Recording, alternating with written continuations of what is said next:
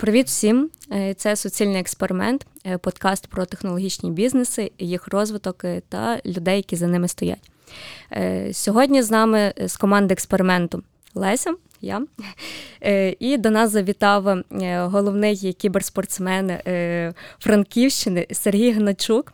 Сергій, привіт. Привіт, привіт, Лесь. Дякую, що погодився на цей експеримент.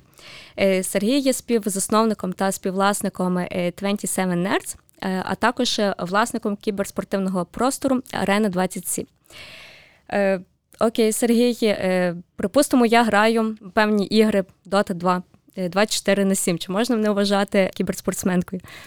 А, Лесь, ну давай я спочатку мушу сказати такий момент. Я точно не головний кіберспортсмен в місті і в Івано-Франківську, і є люди, які набагато професійніше за мене займаються. І сьогодні якраз я прийшов з тобою поспілкуватися, розповісти про те, що ж таке кіберспорт і геймінг. Я десь починаю відповідати на твоє запитання, але почну розмножати якісь якісь поняття на самому початку. Так? Ось, Якщо ми граємо 24 на 7 е, комп'ютерні ігри, це не означає, що ми професійні кіберспортсмени.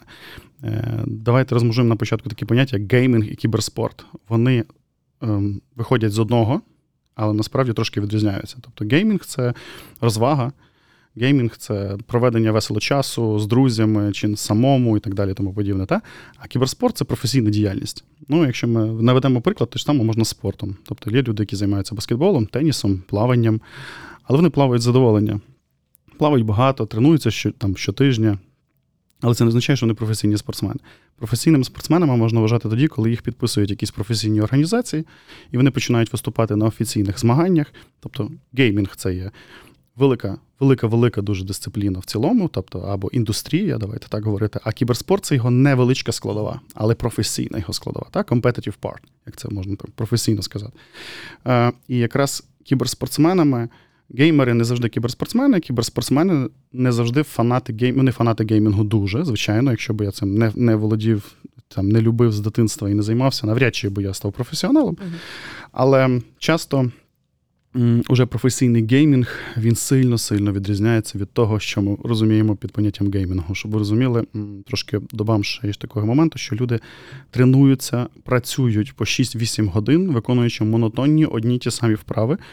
Воно вже інколи не приносить задоволення, але ти мусиш відточувати свій скіл професійний, геймінговий настільки, щоб ти виконував конкретну роль в команді. Геймінг він може бути як одинарний, так і командний. А от кіберспорт, як правило, зачасту це є командна е, робота, і тут важливий теж людський фактор. Я про нього теж буду пізніше розповідати. Але якщо казати, чи я 24 на 7 фанюся і геймлю, чи я кіберспортсмен, навряд чи ти згадав про е, те, що ти граєш е, певні ігри з дитинства, чи впливає певний стаж ігор на цей кіберспортивний рух? Um, Мій особисто запитаєш, маю на увазі, чи в цілому? Як, В цілому. Ну, в цілому, Наскільки так? важливо мати стаж е, в іграх? для так. того, щоб ставати кіберспортсменом. Ти знаєш, е, коли ми відкрили Арену 27 в Івано-Франківську, до мене дуже багато почали писати і приходити запитів від батьків. От Подивіться, будь ласка, чи мій син може бути кіберспортсменом. Я кажу, ну я не можу сказати, чи він може бути кіберспортсменом. Це не від мене залежить, uh-huh. не від того, як я його оціню, чи скільки годин він ігор програв. Є е, в Івано-Франківську хлопці, які зараз грають на професійному світовому рівні е, в Counter-Strike. Наприклад, з Івано-Франківська е, є ігрок під нікнеймом Ніпл. Це звати його Андрій.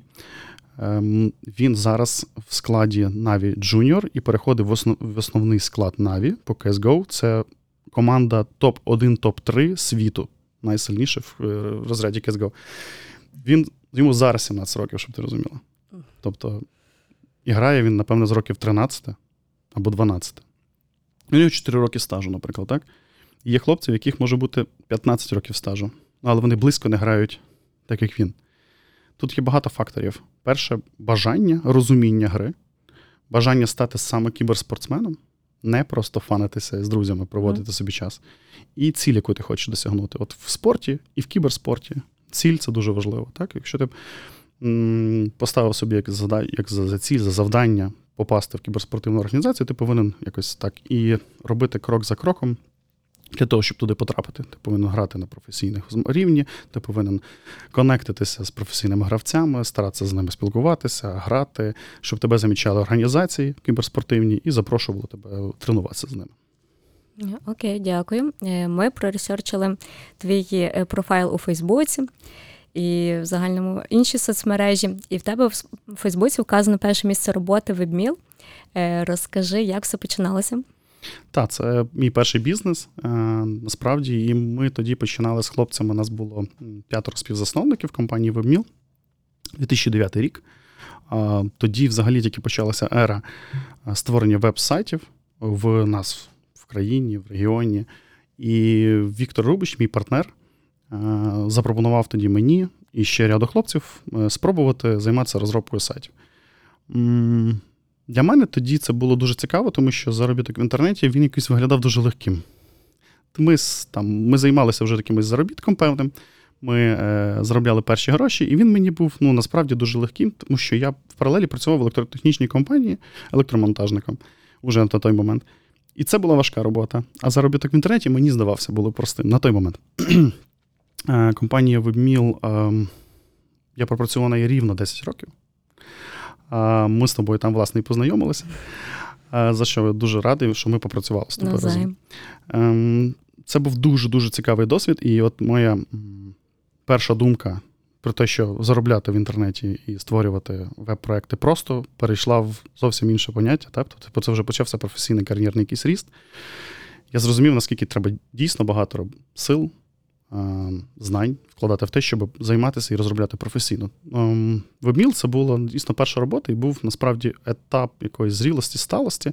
І люди, які довкола нас тоді були, довкола мене, мені дуже-дуже імпонувало. Насправді це був дуже крутий період, тому що часто м- хлопці, мабуть, не дадуть збрехати. Перших пару років це було точно не про айтішні заробітки. Ми небагато заробляли.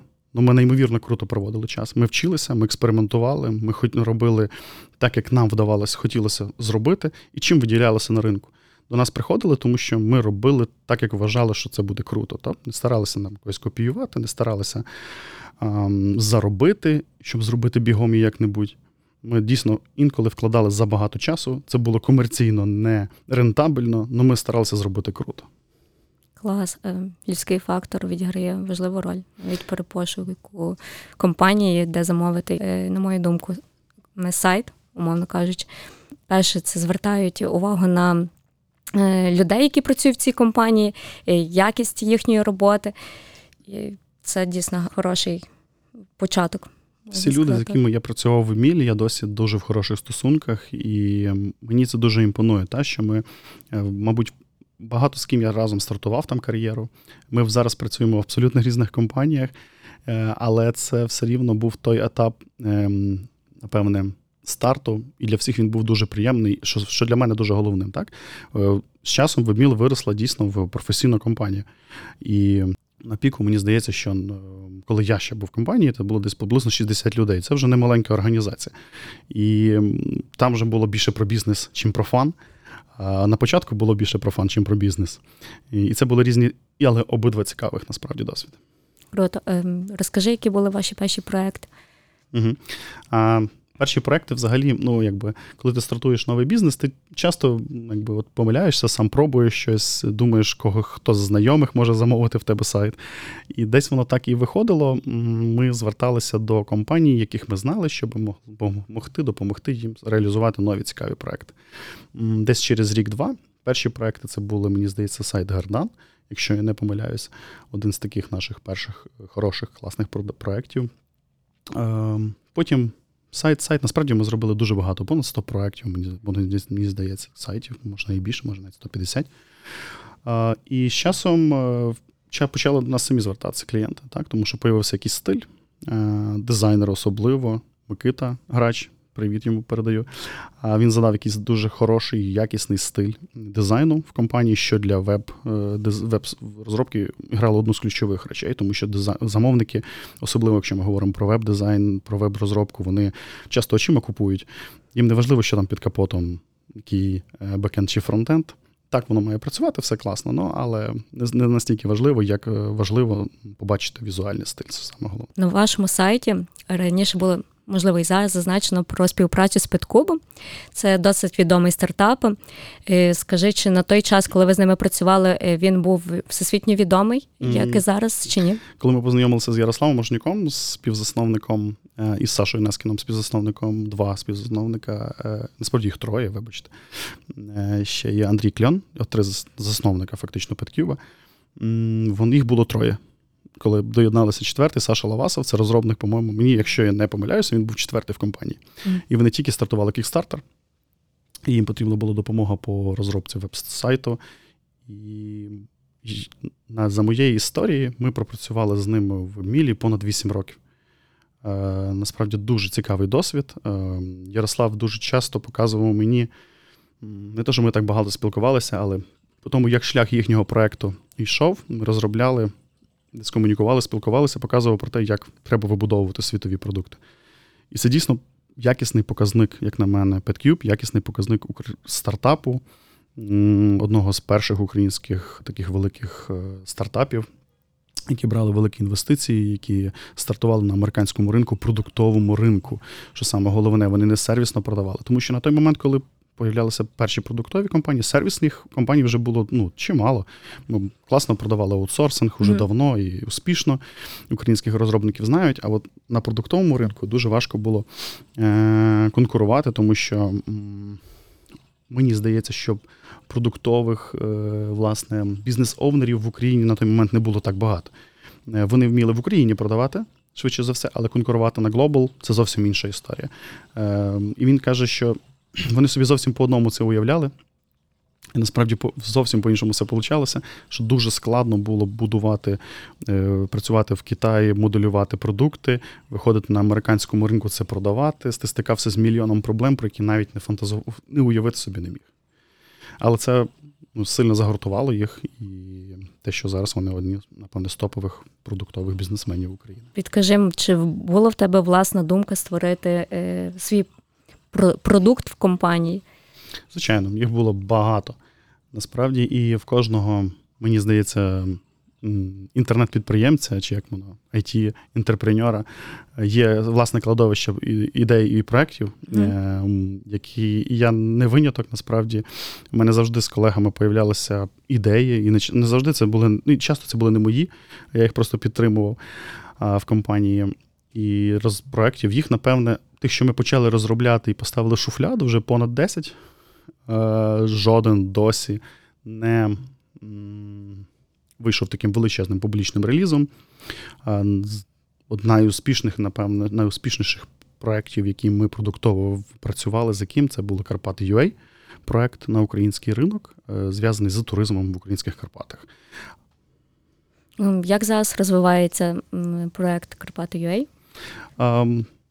Коли ми я працював ще з колегами в Вебмілі, ми тісно співпрацювали з проектом. Е, я старався заходити навіть туди з бізнесової точки зору, але насправді ринок він не настільки великий, щоб масштабувати його. Е, було багато е, моментів, які сам ринок його треба було дуже сильно багато розвивати. І, напевне, я був на той момент не готовий настільки багато сил туди вкладати і свого часу, е, щоб займатися розвитком підприємців в регіоні. uh І, і і, був величезний конкурент, сильний Booking.com, який активно заходив в в ринок е, часного е, здачі оренди. Тому що раніше Booking.com це був тільки готельний бізнес. І все змінив Airbnb. Коли появився Airbnb, то Booking.com розвернув свою модель на дві сторони. Насправді їх заставили це зробити. Я сумніваюся, що вони цього хотіли. Але вони забрали величезну долю клієнтського сектору у Booking.com клієнтів не з точки зору готелів, а з точки зору, куди люди їдуть відпочивати, хто, е, як подорожуючи, подор... туристам. І Booking.com почав працювати з частним сектором. І це, в принципі, дуже сильно ну, якби, вплинуло на модель роботи проекту Карпати.ua. Хоча він досі працює, він досі комерційно прибутковий. Е, наш партнер Микола Самаген досі ним займається, і це його основна його діяльність. Проект має дуже хороші показники в видачі, і, але особисто я, напевне, більше двох років двох не співпрацю, не, не займаюся активно проектом.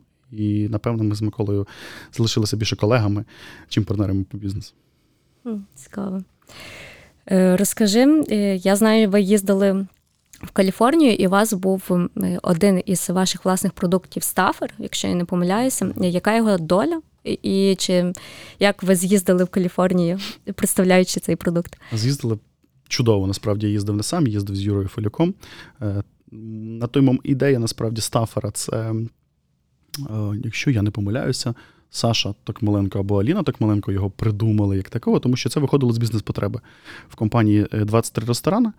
Їм було складно менеджити стафер. Це був проект, який допомагав менеджити е, персонал е, і всю роботу з документами, з інформуванням персоналу в розсередній компанії, коли в тебе вже понад 50-100 працівників, які працюють в різних закладах, в тебе починається проблема в HR, в комунікації з усіма про загальнокомандні якісь е, речі, документообіг і так далі. І стафер це якраз був проект, і він правильно так і потрібно будувати продукти з проблеми, з болі, який вирішував їхню конкретну бізнес-проблему. Ми пішли трошки далі. Ми проаналізували, що насправді не тільки в них така проблема, але в дуже багатьох ресторанних мереж все ведеться в Excel. Це дуже непрактично, це складно. Якщо, не дай Бог, хтось щось поміняє в тому Excel, то в принципі і все. І ми розробили проект, який вирішив цю проблему. Е, з ним ми поїхали, нас запросили в Startup Grind. Це така всесвітня велика стартап-конференція в Каліфорнії, вона відбувається щороку. І ми з Юрком, власне, туди поїхали. Це був дуже неймовірно цікавий досвід. Він, напевне, в моєму підприємницькому житті багато чого змінив.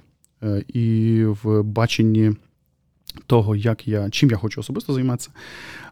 Якщо трошки забігти наперед цієї історії, то ми з Стафером поїхали і попітчили. І ми приїхали сюди, навіть зустрічалися, розповідали про нього. Але е, на той момент Юрко вже мав е, в голові ідею, коли ми повернулися про приладу реновація. Якраз його було тоді старт, і він чесно сказав, за що йому велика дяка. От сказав, друже, я там кажу тобі, як є, я хочу займатися цим проектом, і далі я не буду пушити стафер, не буду займатися його активним розвитком, мол, забирайте його uh повністю собі, а, якщо хочете, і розвивайте, як вважаєте за потрібне. А, на той момент і фактично він там вийшов з проекту, чесно, все було класно. Але ми не розвивали його в подальшому, тому що це не був зовсім наш бізнес-домен, е, ресторанний бізнес, робота з персоналом. І так це, напевне, склалося step-by-step в шуфлятку з тих стартапів. Ми з ним постійно сміємося, що давай комусь софтвер продамо комусь може все може все ж таки хтось його купить. Бо сама розробка, вона якби існує до сих пір. Десь. Чому б і ні? Так. Ем, І що змінило і що дуже сильно сподобалося в поїздці, це те, що ми поспілкувалися з дуже крутими людьми. Ми Нам вдалося побувати в Стенфорді, погуляти по ньому, Клас. поспілкуватися з випускниками Стенфорда, з MBA програми, поспілкуватися з людьми просто якимись неймовірними космічними. І я зрозумів, і там були деякі такі моменти, які сильно вплинули потім на мій як робочий, так і особистий е, шлях.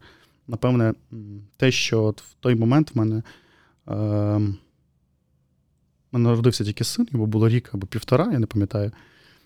І я дізнався, що в Стенфорд називали м, університетом розлучників. Е, Чому? Тому що якщо людина туди попадала вже в дорослому віці, одружений, сімейний, і попадала на MBA бізнес-програму, то його рівень розвитку інтересів і спілкування сильно мінявся від інтересу тої людини, яка не вчилася з ним в паралелі, тобто uh-huh. дружини. І це призводило до великого проценту розводів. Е, І після цього Стенфорд дозволив вчитися дружинам чи чоловікам е, безкоштовно, якщо ти проходиш програму. Тобто, якщо ти, наприклад, один з пари платить за це, то другий має право, а ти поступаєш або на стипендію, то другий має право теж заплатити попасти, або може навіть попасти на на безкоштовну програму і вчитися, але ти реально маєш вчитися. Прям Якщо ти пройдеш конкурс. Сильно. Точно, точно, ти маєш пройти відбір. І це насправді для мене було так ну, круто, що сім'ї повинні в паралелі розвиватися. Синергія. Так. І тоді люди залишаються в одному фокусі, в одному. Угу. Я з своєю дружиною Людмилою завжди ми старалися бути якось разом, розвиватися. І я завжди її підтримував в її бізнес-проєктах, вона завжди підтримує мене вона в моїх бізнес-проєктах. І я знайшов якомусь, напевне, підтвердження тому, що це правильно. І це нормально, що сім'я працює разом на спільних проєктах, що на спільних бізнесах. Це був перший, напевно, якийсь такий етап. Другий це етап, те, що люди. Це про швидкість. Напевно, було якесь розуміння, показник. так? Тобто були люди, які однолітки, але встигли зробили значно більше. Тобто швидкість прийняття рішення і глобальний погляд на те, що ти робиш. Оце для мене заставило мене дуже сильно задуматися. І після повернення з звідти я ще встиг ще практично через півроку попасти в Аспен інститут Київ. І після того в мене був якийсь такий кардинально переломний період, що я вирішив поміняти докорінно з те, чим я займаюся. Я не сильно докорінно його поміняв, але точно з фокусом те, що мені подобається. Це можна казати, е, поїздка змінила твоє бачення бізнесу, і після цього ти вирішив е, змінити певний напрямок, технологічний, можна сказати, його в подальшому розвивати. Бачу, воно не не, фокус, не, не, не бачення бізнесу змінило, а змінило, напевне, бачення моєго взагалі відношення до роботи. uh От, і Те, що я почав, вирішив займатися, що якщо я буду продовжувати працювати в it індустрії, хоча перша думка при виході з ВМІЛ була не займатися IT. Е, просто мене запитали одну таку цікаву на той момент фразу, каже: А що ти не робиш те, що тобі подобається, якщо є можливість цим займатися? Я подумав, а чого я не роблю те, що мені подобається? Бо я сам фанат геймінгу і граю я все своє свідоме життя. Як тільки в мене появився комп'ютер, я почав грати комп'ютерні ігри. Я вирішив, що якщо я буду займатися аутсорсингом, сервісною розробкою, IT в цілому, то я буду робити тільки те, що власне я й хочу. Займатися це мене цікавив кіберспорт і геймінг. Це дві речі, які мене цікавило, і зараз дуже сильно перший досить. Так і появилася ідея створення компанії 27 Nerds. Круто. Е, що тебе найбільше надихнуло е, при поїздці і спілкуванні з іншими технологічними бізнесами, що би ти для себе е, виокремив один із основних критеріїв, які ти для себе визнав в цій поїздці? А, Про поїздку в Каліфорнію ми ще, так? Так, Каліфорнію. Угу. Напевне, те, що е, доступність до людей є найголовніше. Ресурсів всюди дуже багато. Дуже часто ми собі думаємо, що в мене недостатньо грошей чи знань про те, що я можу стартувати той чи інший бізнес. І це обмеження. Воно існує тільки в нашій голові. Ресурсів всюди дуже багато. І в Україні, і в Польщі, і в Америці ще більше, звичайно. Та? Але доступ до людського капіталу є ключовим фактором успіху твоєї діяльності, доспіхом до тих людей, які хочуть створювати, е, старатися робити е, найкраще кожного дня. Ну, Тобто, якщо я вже й пов'язую себе в партнерство з якимись людьми, це, це точно з тими людьми, які хочуть робити круті речі, насправді круті. І це я зрозумів, що от, просто працювати можна будь-де, робити будь-що, заробляти гроші можна завжди. Питання в тому, для чого ти це будеш робити і з ким ти це будеш робити. От люди, напевне, одним з головним висновком для мене було це люди. Е, і висновок, який я зробив для себе, те, що коли моєму сину буде 18 років чи 19, я йому надам можливість вибору університету, який він захоче. Тому що коли ти виходиш з університету, давай, ну я не хочу нікого ображати, але коли ти закінчуєш Івано-Франківський університет, тебе записна книжка е, хлопців і дівчат з Івано-Франківської області, максимум з України. Коли ти закінчуєш е, Гарвард, Стенфорд, Кембридж, в тебе записник всього світу. І ти легко, наба... О, так, ти набагато простіше вирішуєш будь-які проблеми глобально. Е, в тебе є знайомі в Японії, в тебе є знайомі в Китаї, в тебе є знайомі в Америці, в тебе є знайомі так і так, і тебе вже легко connect ять. А connection и це і є основний, напевне, головний ем, важіль успішності для мене. Тобто connection, вони дуже-дуже важливі під час бізнесу при, при при, створенні будь-якої компанії. Якщо ти маєш зв'язки, якщо ти маєш connection, якщо ти знаєш до кого піти і що запитати, і як, то ресурси це всього лиш один з матеріалів, які тобі потрібні. Погоджуюсь, тому жодних обмежень, жодних рамок, тільки надихайтеся, починайте ем, створювати власні проекти, реалізуйте ідеї і з правильними людьми основним. Якщо повернутися до частини аутсорсу і продукту, що би ти обрав? Аутсорс чи продукт? Я досі обираю, насправді. Ем, я ніколи не будував продуктові бізнеси з самого початку до виводу його в якийсь на міжнародний ринок. Це правда, я пробував декілька разів, але завжди зупиняєшся на етапі виводу продукту. Це, напевне, не знаю, слово не під може не підходяще, але біч всіх аутсорсерів. Ти вмієш будувати продукти технічної точки зору, і ти знаєш, як зробити його добре. Ну як його донести до користувача, як продати його, як обгорнути в маркетинг, це завжди складно. І ми досі стараємося, досі будуємо і вже різні підходи використовуємо.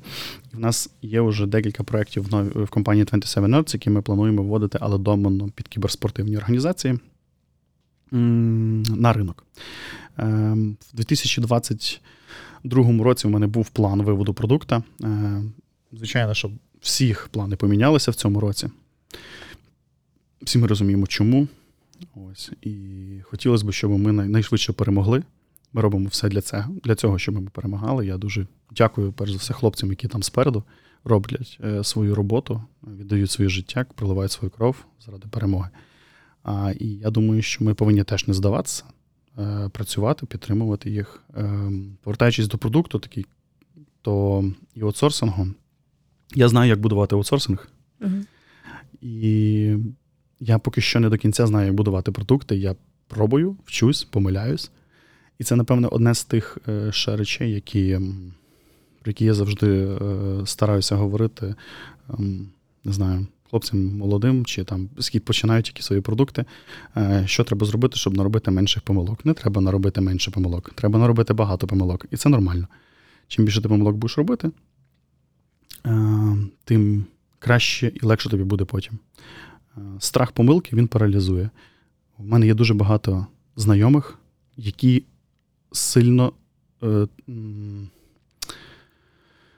е, якби то теоретично грамотніші за мене, але вони не починають власні компанії, тому що бояться і знають, що може піти не так. Тобто вони бояться ризиків, і вони знають ризики. Ну, ризики всюди. Власне що, але є багато підприємців, які не знають ризиків, які йдуть просто, знаєш, так, ах, получиться, не получиться. І в них деколи виходить. І і ті люди, які знають, як зробити, думають, ну як так? Ну, вже ну, був досвід. Вони ну, вже, можливо, і стикалися з певними ризиками, вони їх приймають і ок, в копілочку до досвіду. І потім їх в подальшому. Часто виходить в тих людей, яких нема досвіду. Вони просто не знали, що може піти не так. Угу. Розумієш? Ну, Страх невідомості. Страх, ну, от якби страх він паралізує дуже часто. І є, от я, чесно, для мене е, якимось промінчиком ентузіазму і неймовірного е, того безстраща в Івано-Франківську це є Юра Фелюк.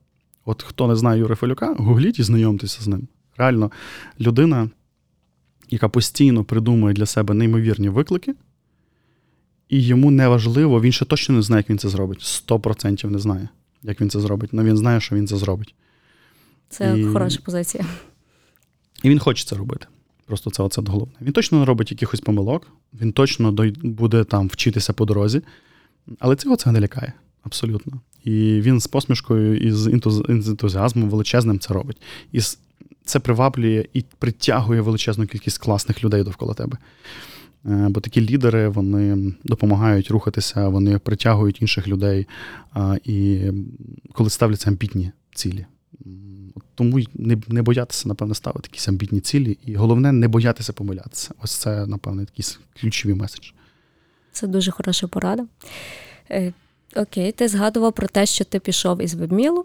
Е, скажи чому? Що стало mm. причиною? Це було ряд факторів, насправді, не було однієї причини. Ряд факторів вони були як і особисті. Був це були і накопичувальний ефект е, подорожі, про який я розповідав попередньо. Ем, це був, напевно, якийсь етап, період життя особистого і бізнесового як компанії, е, коли я вигорів і перегорів. Е, від, ну, Відкрито можу про це говорити, що я не знав, що я роблю. І я просто вирішив зупинитися і подумати взагалі, чим мені займатися. І на момент виходу моєї першого, першого моменту виходу оголошення ж компанії Веміл, я просто вийш, хотів вийти сам. Ем, на той момент мені один з наших існуючих клієнтів 27 Nerds запропонував, е, каже: створи під мене невеличку команду. Тільки по кіберспортивних проектах мені потрібна команда. Кажу, я не дуже хочу. Він каже: ну, блін, мені дуже треба. Тобі ж цікаво кіберспорт, ти ж завжди роз, там, розказував мені. Кажу, так, кіберспорт мені цікавий. Ну, от зроби мені команду. І так воно і почалося.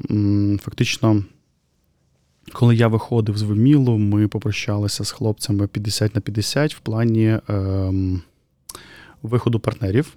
Я запросив Віктора Рубича, одного з співзасновників Виміл, е, долучитися до мене 27 Arts, і два співзасновника Іван Дічишин і Микита Грач залишилися в Вимілі. Ем, ми довго не оголошували якогось такого публічного, напевне, розділення. І я вважаю, що вогонь не публічного і не потрібно було. Тому що ми добилися головних результатів, як на мене, це збереження двох створення нової і збереження існуючої. В кожної компанії є свій шлях. І це саме головне, що ми дали кожній компанії цей шлях. Е, чи правильно я поступив на той момент, чи неправильно, мені здається, що в кожної людини буде суб'єктивна думка, і по, по мірі тої інформації, яку вона знає. Ем, я вважаю, що єдине, що ми правильно всі зробили в чотирьох, це те, що ми зберегли два проекти. Ну, створили один новий і зберегли два нових. Я вийшов повністю з вебміл, я не маю жодних частин дольових участей і так далі зараз. Ем, але хлопці не мають в новій компанії. Окей, а яка тут е, зараз твоя діяльність основна в 27 Nerds? Я CEO і співзасновник. Два засновника є Віктор Рубич і я. Я керівник компанії. І фактично займаюся моя частина роботи це відповідальність, напевне, це все, що зв'язано з стратегічним розвитком компанії і з продажем. Я далі, далі мені це подобається, я це люблю. Я займаюся продажами і корелюю зараз, керую точніше зараз е, відділом продажу в компанії 27 Arts. А коли ви з Віктором починали, ви розглядали інші варіанти, е, крім е, кіберспорту? Ні. 27 Arts – це доменна кіберспортивна аутсорсингова компанія. Тобто ми не беремо ніяких інших проєктів, якщо це не кіберспорт. Uh-huh. У нас всі клієнти це з кіберспорту. І ми нових, якщо до нас прийде зараз проєкт з Healthcare, ми не візьмемо проєкт. Ми його передамо колегам, партнерам, знайомим. Ми будемо брати тільки чому. Ідея 27 Nerds – це є створення компанії, в якої дуже глибока е, бізнесова. Е, бізнесові знання в кіберспорті, перш за все. Тобто, крім того, що в нас є люди, які там понад 5-10 років розвит... Е, в розробці досвіду, да? тобто це senior level девелопери, і в нас вони якраз найбільше. Е, девелоперів. Тобто ми не класична аутсорсингова компанія, у нас не є якби, велика пропорція джуніорів і сіньорів, у нас якраз велика пропорція сіньорів. Дуже. І рід... і небагато джунів взагалі. Їх є декілька один-два, напевно, на всю компанію. Е, ми компанія, яка займається профільно одною е, тільки дисципліною, е, тобто доменом кіберспорту. І ми глибинно вивчаємо кожну з ігор, глибинно розуміємо, які даними можна там працювати, які проекти можна будувати. Часто, коли до нас приходять клієнти, то ми можемо їм про гру розказати більше, ніж вони знають самі. В плані розробки я говорю. Не з точки зору бізнесу, а звичайно, в плані розробки. І якраз ціль е, розуміти всіх, е, скажімо, гравців одного, е, одної індустрії. Тобто, це можуть бути. Турнірні оператори, команди, які грають, бродкастери, дата-провайдери, але чи чи навіть гемблери, але це все з одної індустрії. Тобто вони всі працюють в кіберспорті, і як вони взаємодіють між собою, які дані хто кому передає, яку ігру можна що взяти, як можна випарсити ту чи іншу частину, і відеогри, що можна створити з кожної з гри, це є наш бізнес. Тобто ми приходимо, як крім того, як розробники, ще як бізнес-технічні консультанти. А як ви підбираєте команду? Наприклад, якщо е, одним із ключових факторів е, це повинно бути захоплені е, комп'ютерними іграми, чи це може бути тільки геймінг, на твою думку, якщо би ти обирав команду Е, певного розробника, чи впливає це е, на твій вибір? На мій дивись, я вже зараз особисто не вибираю людей в команду. Цим для цього є е, окремо у нас HR, Е, для цього у нас є технічний керівник і тім ліди проєктів, які відповідно набирають собі в команду, тому що я вже з розробниками не співпрацюю uh-huh. безпосередньо щодня. І взяти ту чи іншу людину, а потім комусь з них працювати, це теж не дуже правильно.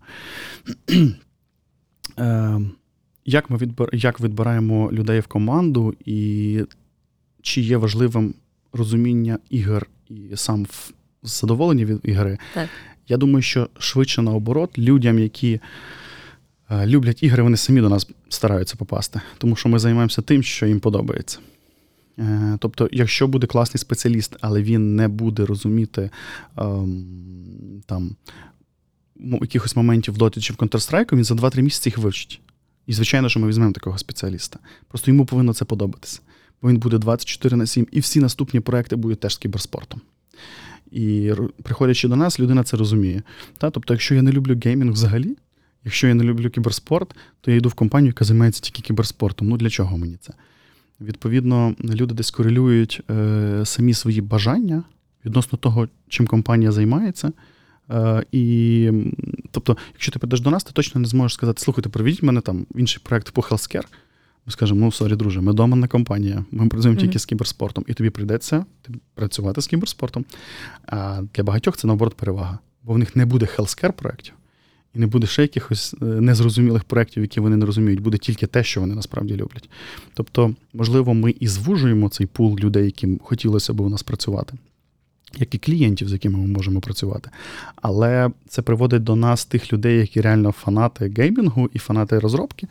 І тоді це мультиплі... дає мультиплікатори в ефективності роботи. І в взаємодії, в побудові взаємоднесу від компанії, що ми розуміли, от ми з компа... з співробітниками дуже часто ходимо в арену 27, е, по 10-15 людей просто фанимося, граємо, їмо піцу з пивом, проводимо задоволення разом часом ціль не зробити нас всіх друзями, ціль весело і класно проводити час після роботи.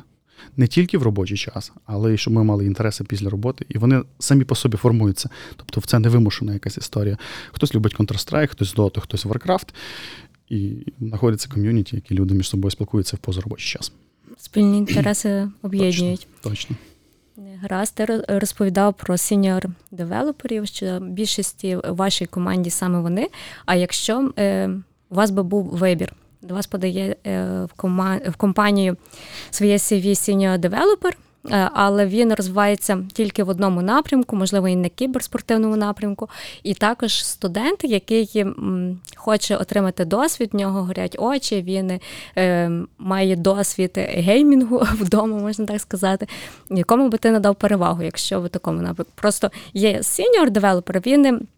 Е, має досвід, але можливо не має такого бажання Першому. щоб mm-hmm. почати. А є от людина, яка цим прям горить. Ну, складне запитання насправді. Тому що в мене лежить десь 50 на 50, і до того, і до того. Е, з точки зору підприємця, е, ти розумієш, що, скоріш за все, що ми б вибрали професіонала, з якого легше інтегрувати, е, і він би швидше почав якісно надавати послуги. З точки зору ентузіазму, Звичайно, що людина, яка горить цим, вона буде набагато більше часу приділяти і по ночам працювати, досліджувати, вивчати, розуміти, але на те, щоб він вийшов на рівень якості, е, для цього потрібні роки. Не один рік, а роки. Е, і в нас є люди, які а, стартують. У нас немає зараз ніякої академки, тобто не можна приходити вчитися. Є запити на це. Насправді люди хочуть, так ти кажеш, студенти, які горять кіберспортом і.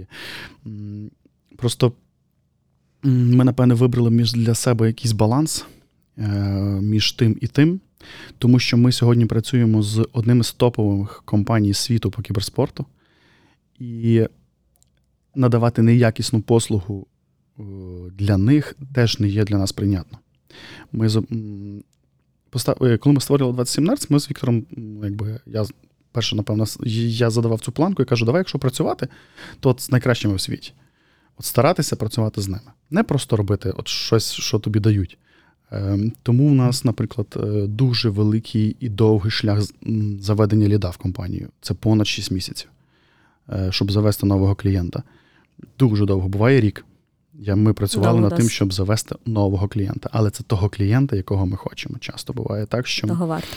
Е, та. З початком воєн, війни в Україні складніше стало працювати, значно складніше, і з лідогенерацією ще складніше стало. Е, тому що якраз топові компанії дуже класно менеджать ризики і розуміють, що тут війна. І в будь-який момент, ну, тобто, підписуючи, скажімо, договір з компанією в Україні, ти вже підписуєш договір з компанією у форс-мажорі. І будь-який юрист, а ти, власне, так, є юристом, точно. скажуть хлопці, не робіть дурниць, не підписуйтесь цією компанією, які би класні вони розробники не були, які би класно вони вдома нішу не розуміли. І в нас зривалося декілька дуже крутих контрактів цього року, але це дурниці порівняно з тим, що зараз е, переживає Україна. Насправді. Так от, е, вертаючись до розробника, напевне, серединка золота зараз десь, тому що все-таки ми кажу, працюємо з дуже такими крутими компаніями, яким сервіс е, грає величезну роль.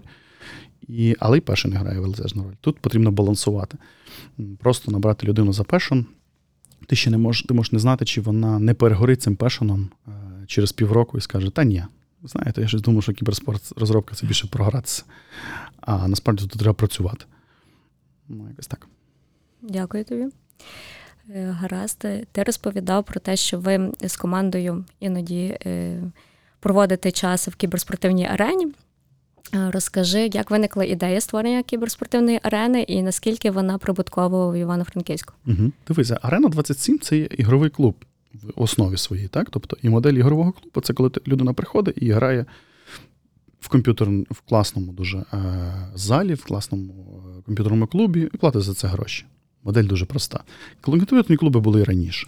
Просто те, що ми створили, е, це зовсім якісно інший рівень, і в нас, крім фінансова модель, зрозуміла, але сутність цього е, ми будуємо. Ми створили не просто площадку, де можна піти пограти. Ми створили площадку, де люди е, по інтересам збираються, які постійно грають чемпіонати. Тобто ми і і esports club, не тільки gaming club, але і esports. Ми відкрилися 15 лютого 2020 року, і через 15 днів стартував ковід. Глобальний. Тобто ми відкрилися, 15 mm-hmm. днів попрацювалися і закрилися. Напевне, гіршого розвитку е, сценарію важко придумати. Ми працювали в ковід, у війну, і ми досі працюємо. Е, ми досі не повернули інвестиції, які вклали. Через те, що десь в загальному з трьох років роботи ми десь 8-9 місяців не працювали взагалі. І найгірше для бізнесу це не те, що ти там закрився чи відкрився, а те, що ти закрився, відкрився, закрився, відкрився. То ти працюєш так, то ти працюєш до півдня, то ти працюєш е, тільки вночі, то ти працюєш. А в нас ідея клубу, ти повинен працювати цілодобово, фактично. Тому що є люди, які хочуть пограти вночі, я хочу пограти вдень. І постійні змінні сильно впливали на маркетинг і впливають до сих пір. Е, Чи це прибутково? Так, це прибутково. Ем, чи це є настільки ж прибутково, як айтішка, звичайно, ні. Але для чого я створив, ідея була полягалася. Я не є один власник е, Арена 27, в мене є інвестор і партнер. Звати його Андрій Шпакович. Е, він ем, теж інвестував ресурси, я інвестував сюди знання і створив, власне, всю цю історію. Ем,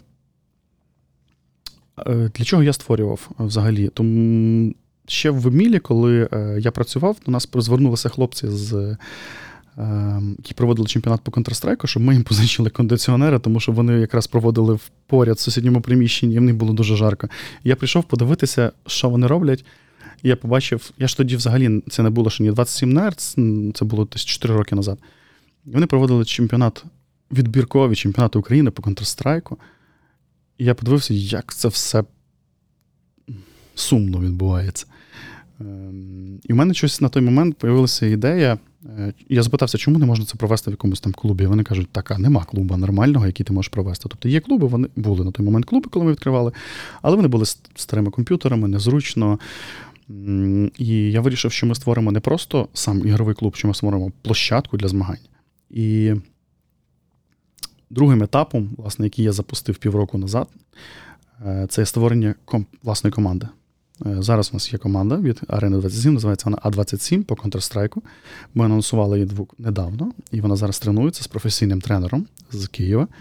Е, і я хочу, щоб в мене є ідея е, спробувати створити прецедент такий в Україні, де локальна команда працює з локальним партнером в плані підтримки, тому що команда це постійні витрати. і з локальним клубом, де ти можеш приходити і тренуватися. Тобто, щоб люди, які грають навіть в нас в клубі, мали шанс потрапити в команди, мали розвинутися в кіберспорті і змагатися на професійному, напівпрофесійному аматорському рівні. Навіть е, команда 27 зараз грає в напівпрофесійних лігах. Е, і це є якийсь такий шлях. Тобто я хочу показати цей шлях від геймера. З от я граю вдома, потім я приходжу в клуб на якісь змагання, потім я попадаю в команду. І тільки після того вже, напевне, можна говорити, що тебе е, побачать якісь професійні клуби і зможуть запрошувати тебе е, доєднатися до них, приходити на тренування, показати себе. Круто, це на професійному рівні, е, якщо я тебе правильно зрозуміла, ви створили локальну команду, mm-hmm. яка можливо в перспективі буде залучати спонсорів і Вона вже залучила. Вже... Є вже спонсор, Благо Девелопмент. Ми будемо анонсувати. Анонсували з ними вже партнерство і співпрацюємо, і проводимо чемпіонати від них, і вони підтримують нашу команду. Ем, за що їм велика дяка. Клас. І це буде у вигляді також е, буткемпінг, будете організовувати Звичайно. і їздити. Так, так. Тобто будуть є буткемпи, ми вже їх проводимо. Вже проводите. Є е, розклад тренування, це про те, що я говорив. Да? Тобто хлопці тренуються по 6-8 годин щодня. Це їхня робота, вони отримують це зарплату вже в компанії в команді. Uh-huh. Вона ще не вона навіть ще ну, якби не така велика, як в професійних команд, звичайно, в аматорських команд це зовсім інші ціни. Е, але хлопці щомісяця отримують свою заробітну плату за те, що вони грають в комп'ютерні ігри. Умовно кажучи, робота. Так, це є прямо робота. Це не умовно кажучи, тому що в них є контракт. Цікаво. Е, Гаразд. Е, Якщо б тобі задали питання, хто б е, кого б ти б назвав е, з людей, які вплинули на твою професійну діяльність? Можеш назвати їх три? або Їх не так багато, кількість. насправді. Їх один. А, один.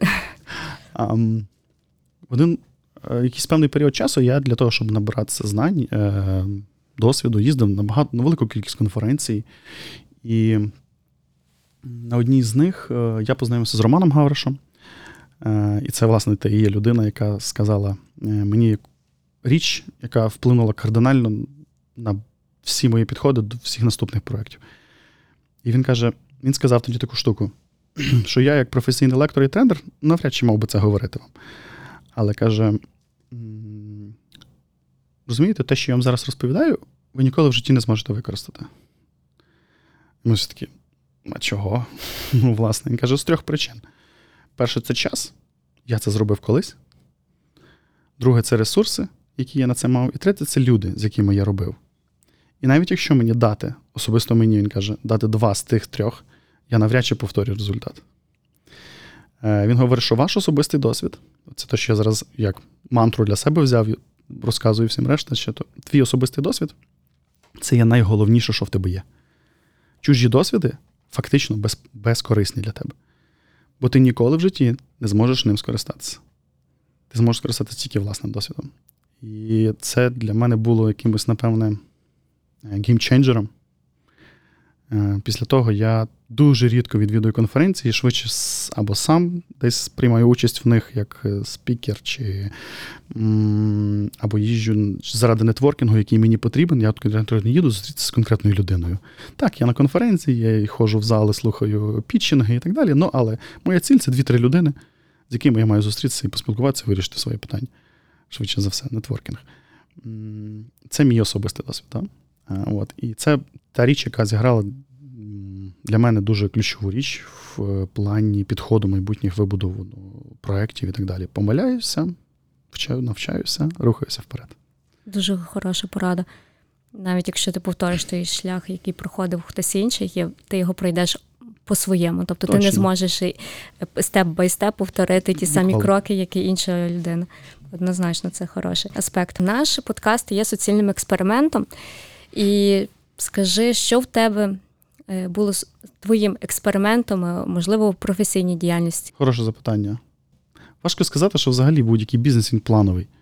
Е, як правило, це є експеримент, та? проби, створювання щось нового. Те, що е, І мене це найбільше подобається. Експерименти взагалі мене ну, якби роблять мені виклики, і мені це подобається. Е, якщо це, наприклад, треба взяти два доданки, поставити поставити їх разом, і буде третій, і хоча результат буде класний, і корисний, і прибутковий, він мені не подобається. Ну, тобто, це не моє. Я така людина сама по собі, що я повинен щось створювати. Ем, не те, щоб чого не було, чи хтось раніше про це не думав. Ні, це щось цікаве має бути нове для мене, перш за все. Та? Тобто, що я не знаю, як це зробити. Експерименти, як такі, є для мене, і виклики є для мене, ну, напевно, найцінніше в бізнесі і найцікавіше, що я можу е, для себе знайти. Е, Будь-який проект, який ми робили, це був експеримент. Ну, от чесно скажу. Тобто не можна сказати, що щось було прямо по плану. І оце от від початку до кінця я точно знав, як це зробити.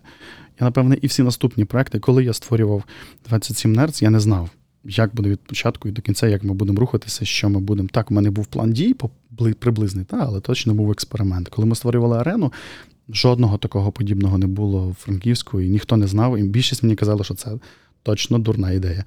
Коли я створюю команду.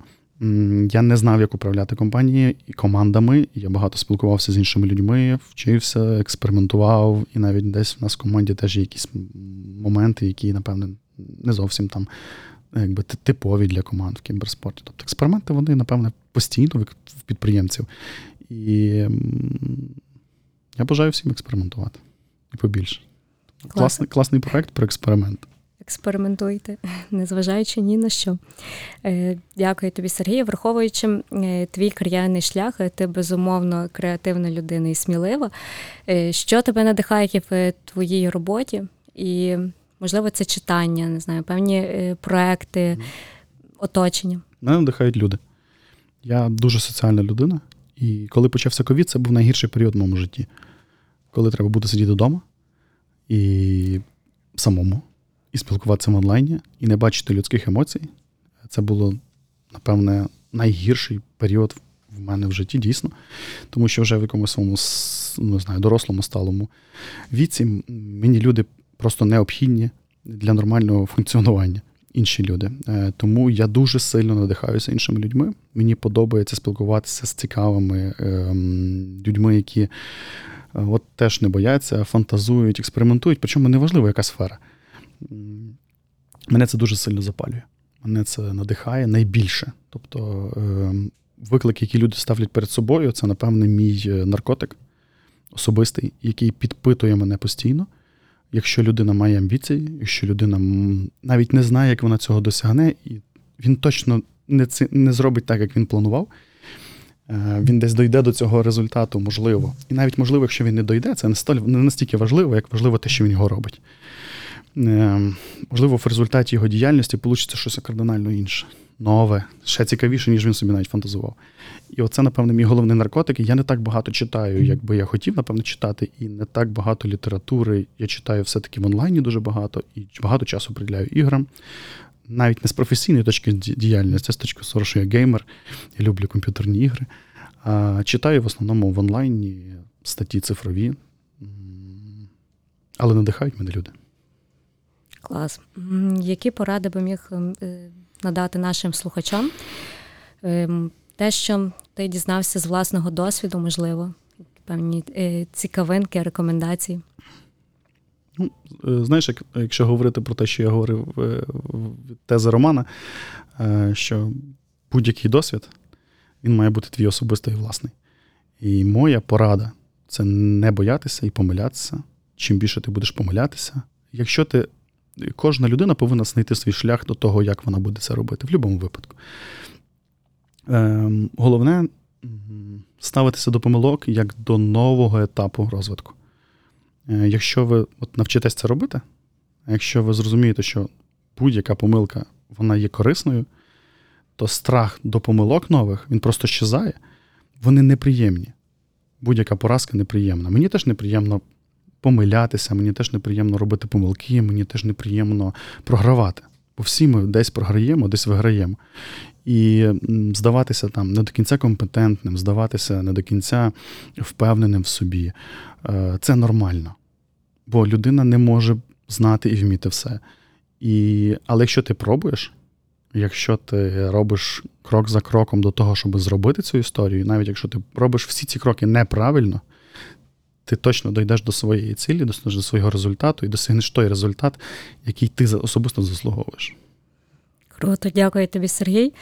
Е, думаю, кожен із нас дізнався щось нове про кіберспорт. Ти надихнув наших слухачів на е, відкриття чогось нового, не боятися ризикувати, не вважати поза рамками починати щось робити і діяти.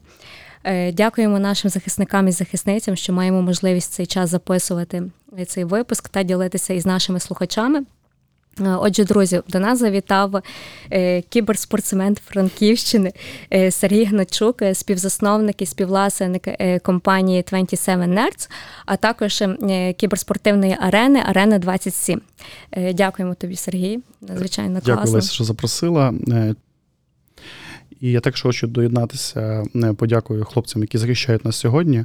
Вони роблять все заради нас, заради того, щоб ми жили в безпеці, в мирі, і щоб Україна була незалежною. Дякую їм. Е, в продовження про кіберспорт е, можу сказати тільки те, що це дуже цікава ніша. Вона за нею майб... велике майбутнє. Повірте, ви дізнаєтеся, хто не чув сьогодні про кіберспорт, що точно дізнається про нього найближчим часом. Уже його ввели навіть в програму Олімпійських ігор. Тому е, це є частина нашого майбутнього. Розвивайтеся і ризикуйте. Е, дякуємо тобі, Сергій, за цікаву розмову. І дякую нашим слухачам. Е, діліться, е, шерте, лайкайте, бережіть себе і також долучайтесь до нашого патреону, щоб підтримати цей подкаст. До наступних експериментів і слава Україні! Героям слава!